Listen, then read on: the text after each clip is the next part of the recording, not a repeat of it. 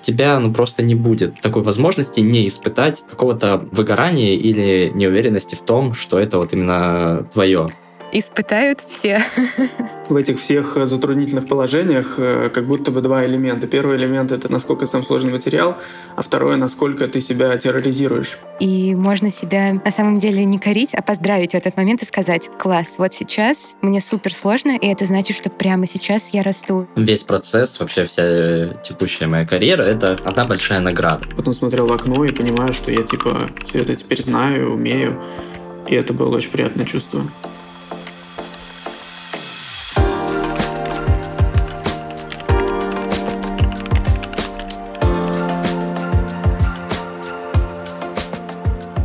Всем привет! Это подкаст выпускников Яндекс Практикума «Дело практики», и мы возвращаемся перед Новым годом, чтобы дать начало новому сезону. Через первый сезон мы проделали целый путь смены профессии, от первых сомнений и страхов до получения оффера. Мы также собрали обратную связь от наших слушателей и очень благодарны за нее. В комментариях нам писали, что не так сложно решиться на смену профессии, гораздо сложнее удержать свою мотивацию при первых трудностях, например, на первом нелегком учебном спринте — Поэтому первый разговор в новом сезоне мы решили посвятить преодолению трудностей и назвали его «Учебная не тревога». Как рассчитать свои силы и не сдаваться при первых трудностях в обучении?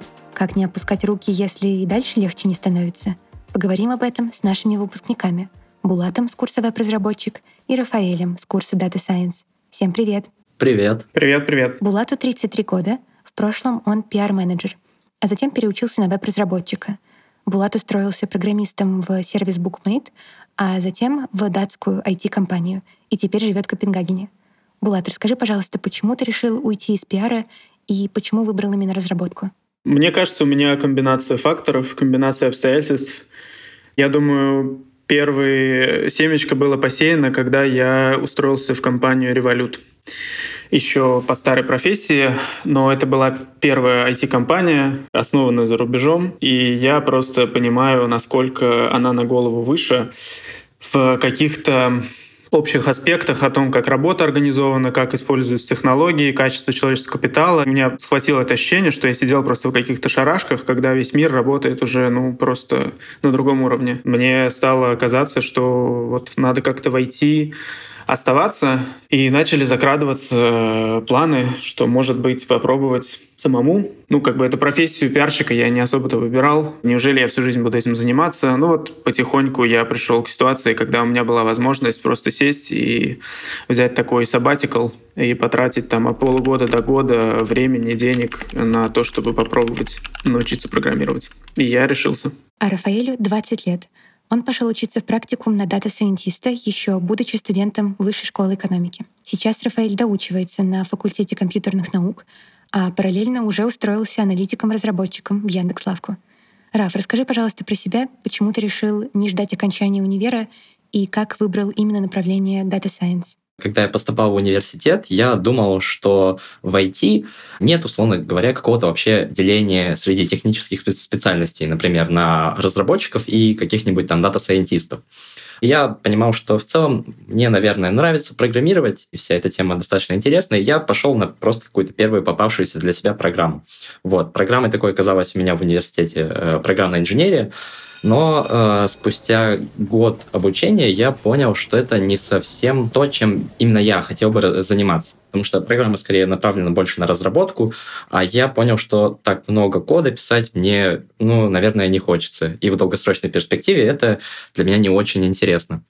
И вот параллельно я что-то начинаю слышать про анализ данных, про машинное обучение, там, где чуть больше математики, чем в разработке.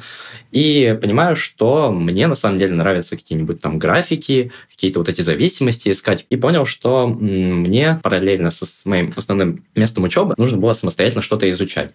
Вот, я до сих пор считаю, что это один из важнейших навыков, уметь в чем-то разобраться самостоятельно. И Яндекс у нас достаточно часто взаимодействует с нашим как раз факультетом, я про него хорошо наслышан. А еще еще у меня друг э, как раз один проходил на стажировку в Яндекс на разработчика в тот момент, и я понял, что я хочу в Яндекс, но на стажировку по аналитике. И вот э, думаю, что, наверное, для меня лучшим решением в данном случае будет э, как раз пройти курс, но от кого? Естественно, от Яндекс Практикум, потому что это все одна и та же компания, которая очень вероятно разбирается в IT. И как бы так и оказалось, что я пошел в Яндекс Практикум учиться на курсе специалист по Data Science.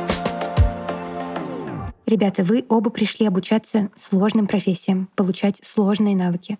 И наверняка изначально вы пришли очень энергичные и очень заряженные. А расскажите, на каком моменте вы столкнулись с первыми трудностями? Какой спринт оказался самым сложным? Первый момент, когда мне стало плохо, это когда начался JavaScript, и самый первый блок тебя просто ведет через самые основы языка, где ты просто разбираешься, как там, я не знаю, 2 плюс 2 складывать, грубо говоря. И там были задачки алгоритмические, тоже достаточно простые, но вот одна меня просто подкосила. Я, по-моему, два дня сидел и просто лез на стену. Я почему-то с собой был очень строг и запретил себе подсматривать, и подумал, что вот почему-то поставил себе такое условие, что если я сам не решу, то все, мне как бы не стоит даже и пытаться дальше что-то учить. Но, в общем, ого, ого.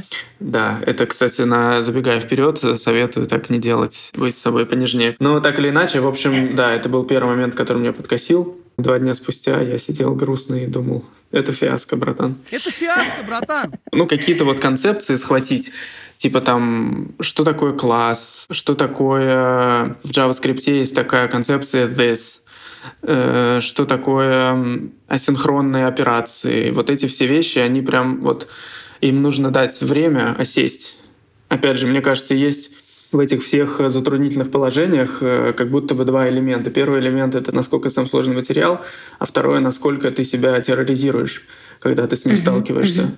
Вот мне кажется, если поиграться с этими параметрами двумя, можно вполне беспрепятственно проплывать эти все пороги, преодолевать их. Считал ли ты себя гуманитарием, который заходит в IT? Было ли у тебя ощущение, что тебе нужно стараться в два раза больше, чем остальным, потому что у тебя не было технического или математического бэкграунда, как я понимаю?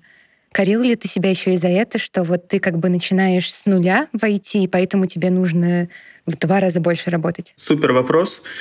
Значит, соображение следующее. Я, если честно, никогда это разделение на гуманитариев технарей не принимал в том, что некоторые люди утверждают, что есть какая-то предрасположенность, и вот даже возможно провести какую-то черту, которая разделяет эти два домена. Не, не могу сказать, что меня это тревожило, что я сидел и думал, ах, почему я там изучал историю и философию, читал, а не uh-huh, какие-нибудь uh-huh. там э, десятитомник Ландау.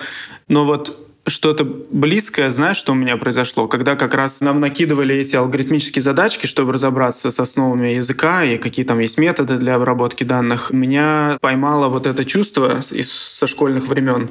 Когда ты решаешь на математике, там, на алгебре вот эти задачки, похожие тоже, знаешь, какой-то, мне кажется, специальный есть режим работы в, в мозге, который решает головоломки, и потом он тебя прокидывает через такую очень приятную петлю эмоциональную, что ты стараешься, тужишься, а потом, когда получается решить, у тебя прям катарсис какой-то случается. Класс. Раф, расскажи, какой спринт оказался тяжелым для тебя? Из-за какого спринта у тебя спали розовые очки, и ты понял, что Data Science — это непросто? Вообще, я пришел на этот курс с мыслью, что мне в целом, наверное, будет не особо сложно. И на самом деле э, первое время действительно было так. Наверное, первые два-три спринта, когда мы изучали базовый питон, который я плюс-минус уже знал, мне было действительно несложно. Но потом наступил спринт под названием «Исследовательский анализ данных», где нужно было провести достаточно трепетную такую работу непосредственно в домашке, которая проверялась уже ревьюером. Ревьюеры в практикуме проверяют код, задания и проекты наших студентов. Они указывают на ошибки и дают развивающую обратную связь на всем протяжении курса. И вот мне нужно было, получается, потратить э, достаточно много времени, не один день, на то, чтобы аккуратно посмотреть на данные, построить разные графики. И причем этот процесс мог повторяться несколько раз, потому что я поправил в одном месте, отправил на проверку, мне возвращается то, что да, все окей, все круто, но теперь давай идем дальше, и вот тут у тебя снова ошибка. И, в общем, э, в этот момент я был удивлен, потому что я думал, что, наверное, сложно мне будет только в конце курса, а на самом деле сложности поджидали уже даже в этом моменте. Нужно запастись терпением. Расскажите про то, как вы строили свою работу дальше. Вы столкнулись с первыми трудностями и поняли, что курс будет, очевидно, непростой, и что потребуется немало терпения в процессе и немалый запас нежности к себе. Но я уверена, что это был не единственный момент, когда вам было трудно. И периодически попадались сложные задания, и были спринты, когда, возможно, вам хотелось все бросить. Расскажите, появлялось ли у вас ощущение, что вы не готовы и что, кажется, это не для меня, и хорошо бы вернуться в ту область знакомую, в которой комфортно, в которой вы все знаете, а учиться этой профессии — это слишком тяжело. Справедливости ради, дисклеймер, да, что большинство студентов практикума мое положение от них отличалось. Мне кажется, очень многие люди это делают параллельно с работой. И если честно, я вообще не представляю, как это. Мне повезло оказаться в положении, когда я мог не работать и все время посвящал учебе. Меня ничего больше не тревожило, ни бытовая ситуация. Это очень важно. В общем, Аллах меня просто привел в эту ситуацию. И у меня не было никаких ни финансовых проблем, ни бытовых. И вишенка на торте, тогда только началась пандемия. Весь мир был на паузе. Мне почему-то так нравилось про это думать, что вот как будто бы весь мир ждет, когда Булат закончит курс, и мы вернемся к нормальной жизни. Булат, так и было. Да, мы все очень ждали с большим нетерпением. Глобальная катастрофа, в общем, вот. И я в условиях этого апокалипсиса э, учу JavaScript. Мне очень нравилось. Хотелось ли мне все бросить? Наверное, нет. У меня трезвые были ожидания. Можно сказать, был план Б или запасной аэродром. Я просто на это смотрел, как если я сейчас выучу это и пойму, что мне все-таки поздновато врываться в IT или мне не нравится, я просто пойду и вернусь в старую профессию, и в этом ничего страшного нет. Мне кажется, я скатывался все-таки в какое-то самобичевание, и мне тогда помогали несколько вещей.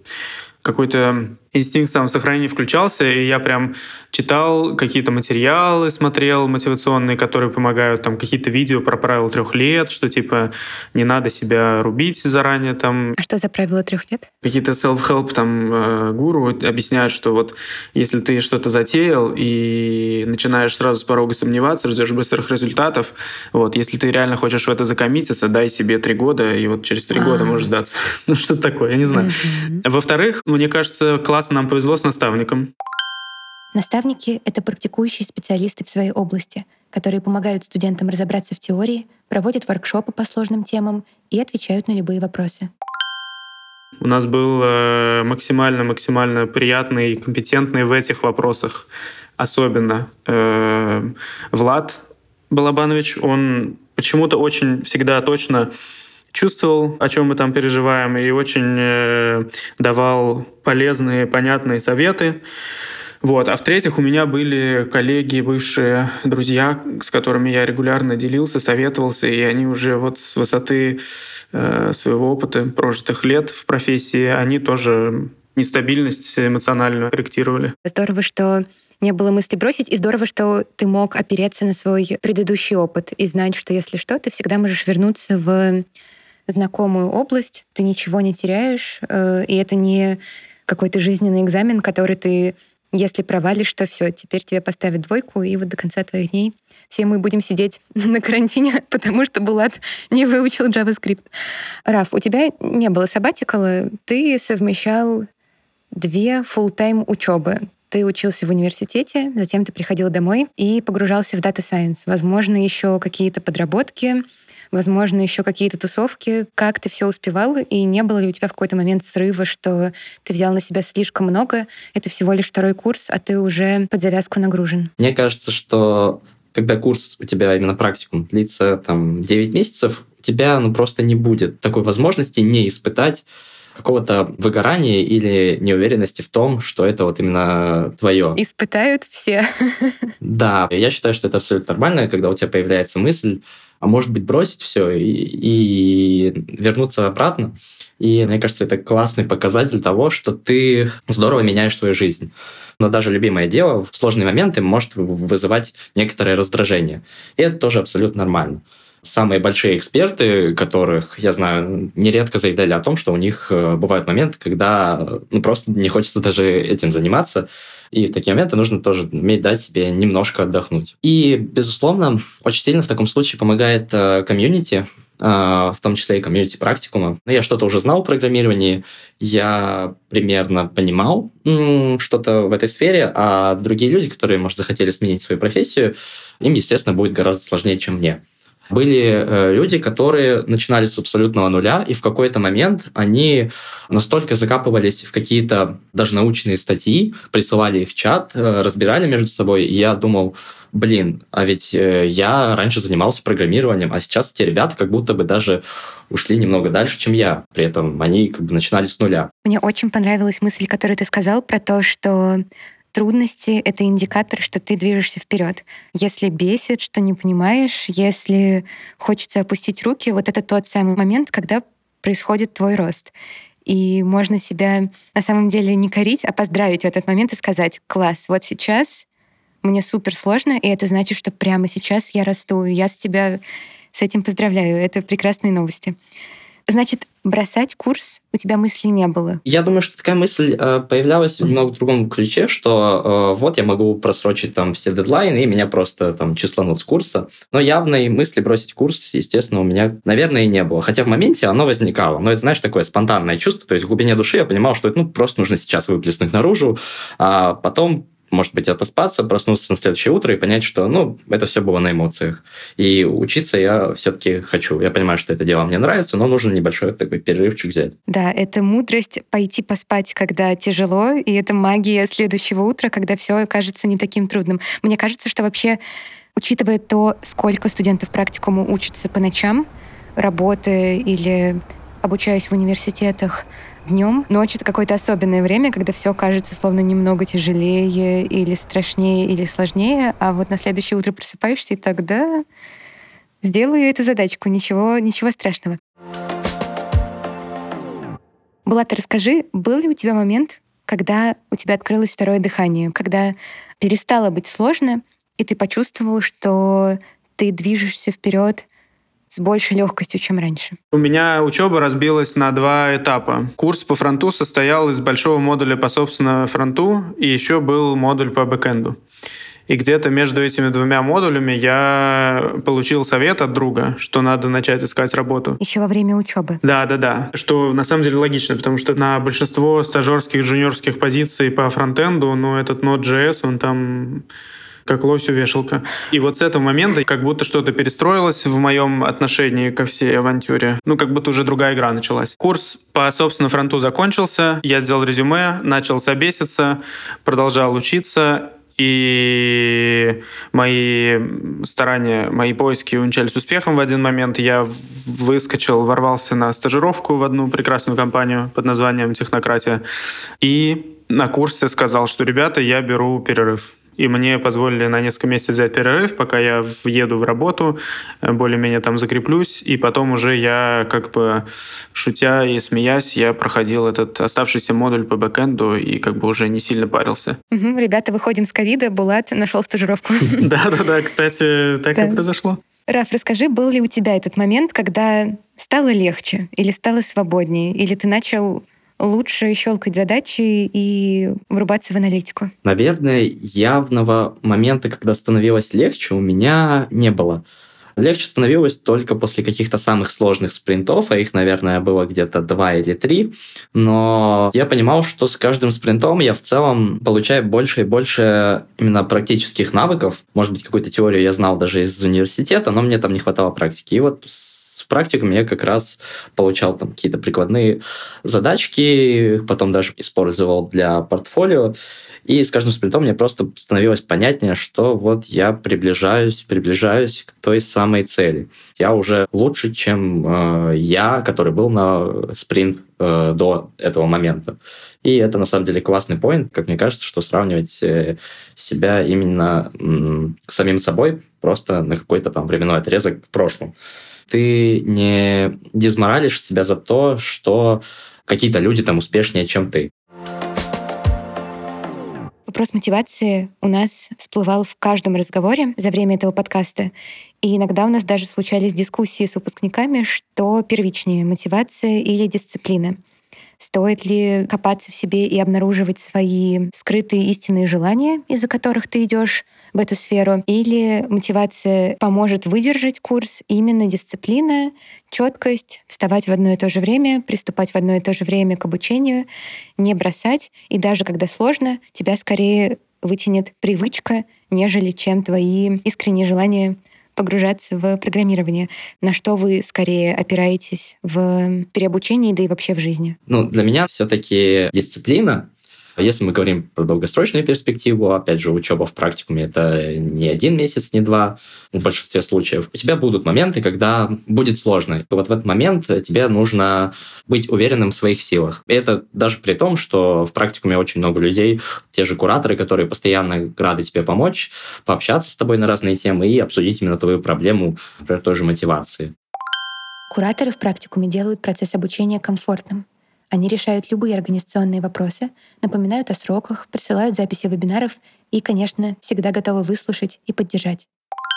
Но базис — это все таки дисциплина и выработка учебной привычки. Да, безусловно. И вера в себя, как я уже сказал. Булат, как для тебя? На что ты опираешься? Мне кажется, что-то с собой сделать вообще в жизни, да, там типа сменить профессию, освоить какой-то новый навык, вырваться из какой-то рутины, которая сама собой там сложилась. Невероятный труд.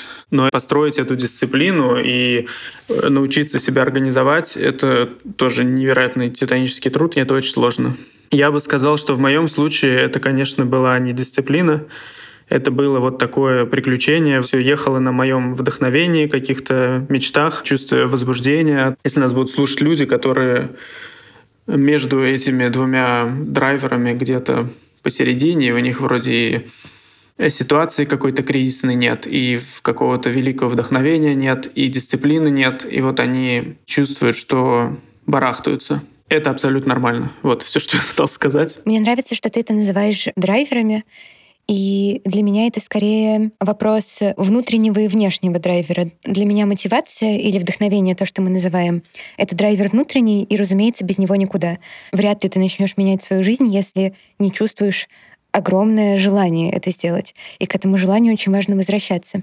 А дисциплина, мне кажется, это такой внешний физический драйвер, на который ты полагаешься, когда вдохновение уходит, потому что оно не всегда с тобой, и это нормально, если в какой-то серый, тяжелый зимний день не хочется вновь садиться за тренажер и продолжать, но выработанная привычка, да, внешняя, физическая, вот это то, что тебя вытянет в отсутствие вдохновения в этот самый вечер.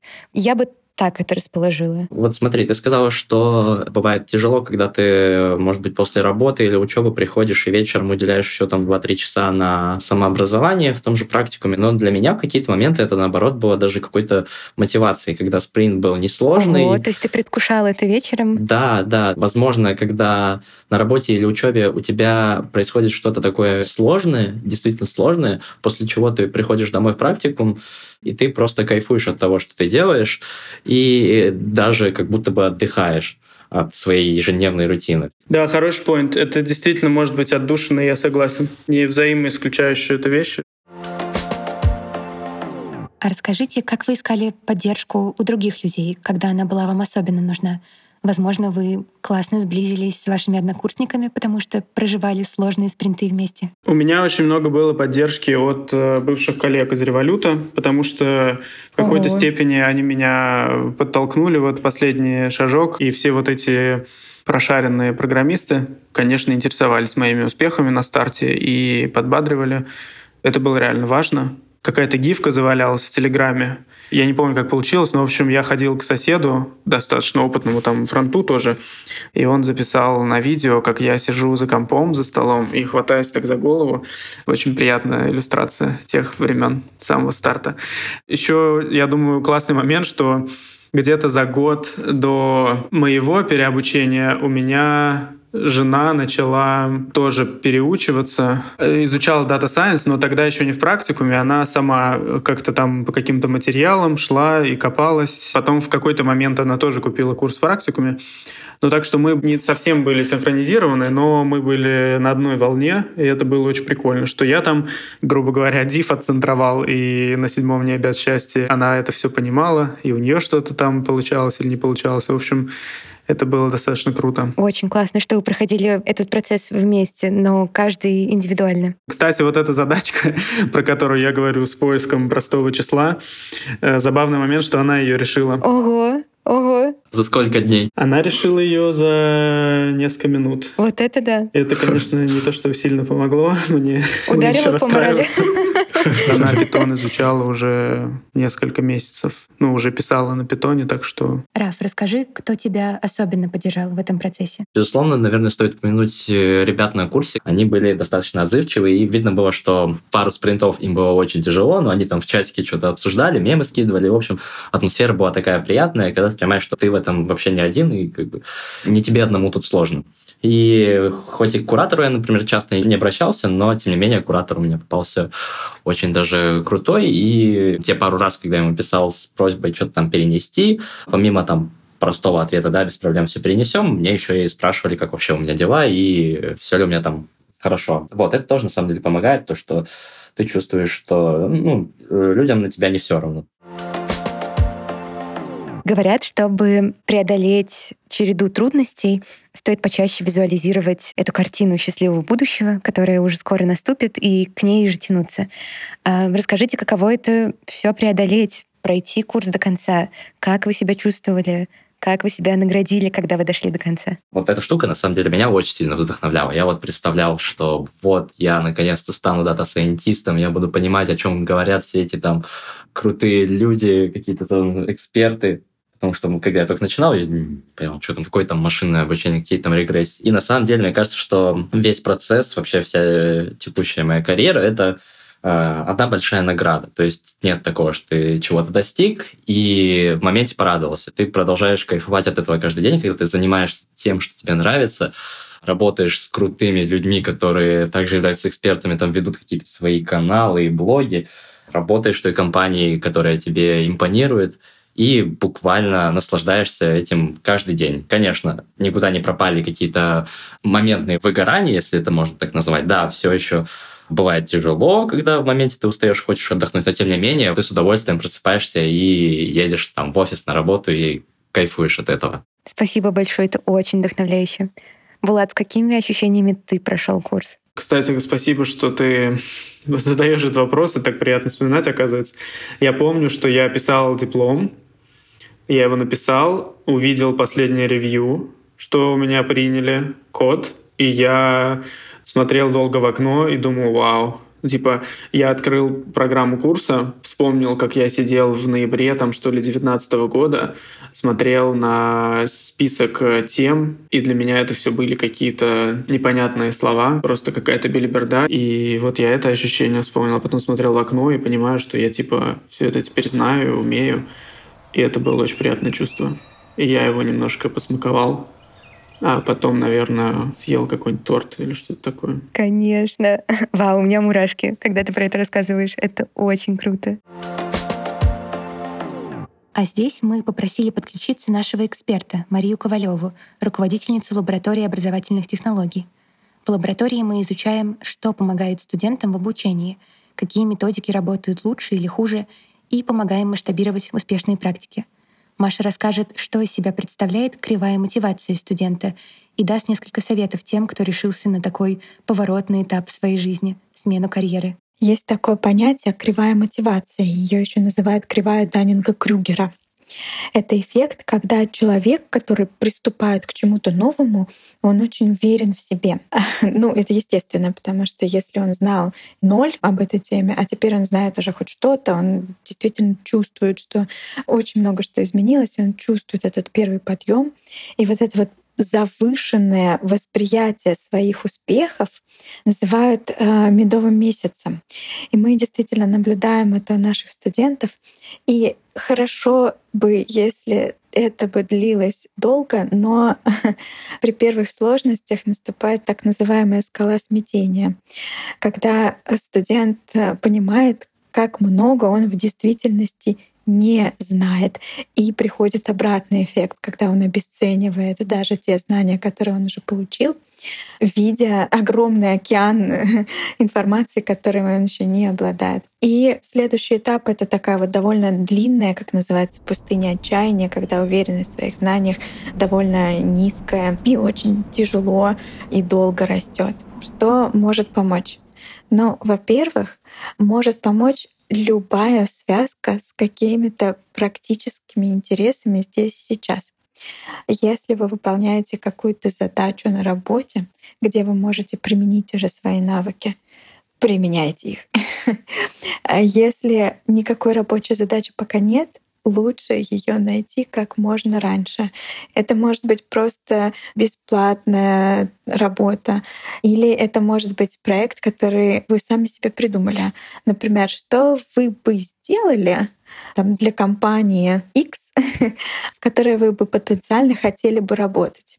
Какую пользу вы бы могли принести? Не ждите ничего разрешения. Просто сделайте этот проект. Вы можете его показать потом кому-то или не показать. Но очень важно, чтобы вы привязали свое обучение на что-то очень-очень практическое, потому что на голом энтузиазме действительно нельзя обучение закончить. Ну и второй совет, который я могу дать, немножко больше узнайте про себя. Потому что всех поддерживают разные вещи. Кого-то поддерживает общение с однокурсниками, ощущение того, что я не один. Кому-то это вообще не нужно. Кто-то ставит цели и их достигает. Кому-то нужно вот прям прописать цели э, с измеримыми критериями успеха, с ограничениями по времени. Для кого-то это не работает и действует как домоклов меч. Кому-то нужно визуализировать, как я буду выглядеть, где я буду работать, как будет выглядеть мое рабочее пространство. Кому-то это не помогает совсем. Нужно найти именно те способы совета, которые будут поддерживать именно вас. Вот я вам желаю больших успехов на этом нелегком пути. Маша, спасибо большое за такие чудесные советы. Нам в практикуме действительно важно говорить об этом и не скрывать, что переобучение, смена профессии — это непростые задачи. Будет сложно, иногда очень сложно, а еще будет очень интересно. И силы, которые вы вложите в моменте, вернутся к вам многократно новыми возможностями и работой, которая будет приносить удовольствие каждый день. А расскажите, чему вы научились за это время? Помимо, разумеется, скиллов и кучи новых знаний, которые вы получили, что вы вынесли в плане отношения к себе? Может быть, вы научились быть к себе нежнее, терпеливее, к другим людям тоже, когда они чего-то не понимают, например, с первого раза? Мне кажется, первое, что у меня село, это понимание того, что можно вообще освоить что угодно, в принципе, изучить. Все реально абсолютно. Это просто вопрос процесса, самоорганизации, необходимости. И терпения. Терпения, да. Ну и, конечно, всякие небольшие фишки о том, как быть к себе понежнее. Поймал в этот момент, когда начинается какое-то насилие над собой, и самобичевание, и как это ловить, и как это обрабатывать. Это тоже полезные все навыки. Раф, что ты вынес из этого процесса? Может быть, что-то, что тебе сейчас особенно помогает в твоей учебе? Ты ведь сейчас на третьем курсе, у тебя еще впереди несколько сессий и вновь выпуск. Да, наверное, для меня тут э, было как-то особенно прикольно вернуться в роль ученика. Потому что, поясню, до этого я еще два года работал куратором, преподавателем, так скажем, в одной онлайн-школе по подготовке школьников к ЕГЭ по информатике, и я находился скорее в роли наставника. А тут я снова смог углубиться в процесс обучения и а, еще раз вспомнить, а, с какими трудностями вообще сталкиваются студенты, причем в любом возрасте. Им тяжело, они порой теряют э, вот эту краткосрочную мотивацию, порой чувствуют себя, возможно, не настолько успешными, как другие какие-то студенты, которые там щелкают задачки на раз-два. И в этот момент я вспомнил, что, блин, ну, это нормально, это обучение. Тут без этого никуда, и это самый яркий маркер того, что ты что-то меняешь в своей жизни. Нужно уметь это принять, и это абсолютно нормально. Здесь нужно просто запастись терпением. Вот. Безусловно, также научился в какой-то степени и учиться в том числе, потому что какую-то информацию в любом случае тебе придется искать самому. Это очень полезный навык, который, мне кажется, безусловно, нужно будет обрести. А еще куратор мой, например, открыл для меня сферу, скажем так, э, профессионального блогинга, потому что Ого. он заметил мой небольшой Это очень канал важно. и подсказал, что мне стоит э, развивать его дальше. И в этот момент я также сейчас понимаю, что такие тяжелые пути, когда тебе тяжело, они потом могут потенциально, если ты это захочешь, конечно, вдохновить э, других людей на совершение новых целей и изменения их жизни.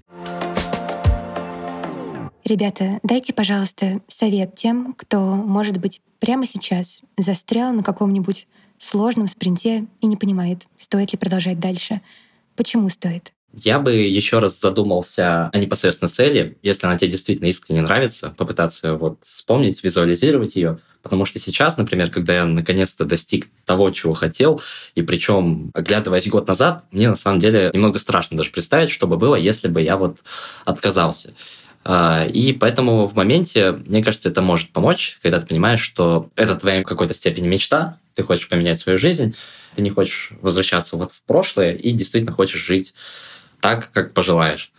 И в такой момент нужно не забывать, зачем ты все это делаешь. Почему-то я представил э, человека, который сидит загруженный, застрессованный, тревожится о будущем. Хотел посоветовать пробовать отпускать ситуацию и на все это смотреть как на игру, и все это делать с легкостью не перегружать себя мыслями там, о рисках, о каких-то пессимистичных сценариях, а просто найти в этом удовольствие, найти кайф. Мне кажется, что в этом процессе столько заложено какой-то воодушевляющей воли, что если напомнить себе об этом, можно отвлечься от трудной задачки и вспомнить, что вообще-то, да, это огромная радость брать жизнь в свои руки и вести ее туда, куда хочется.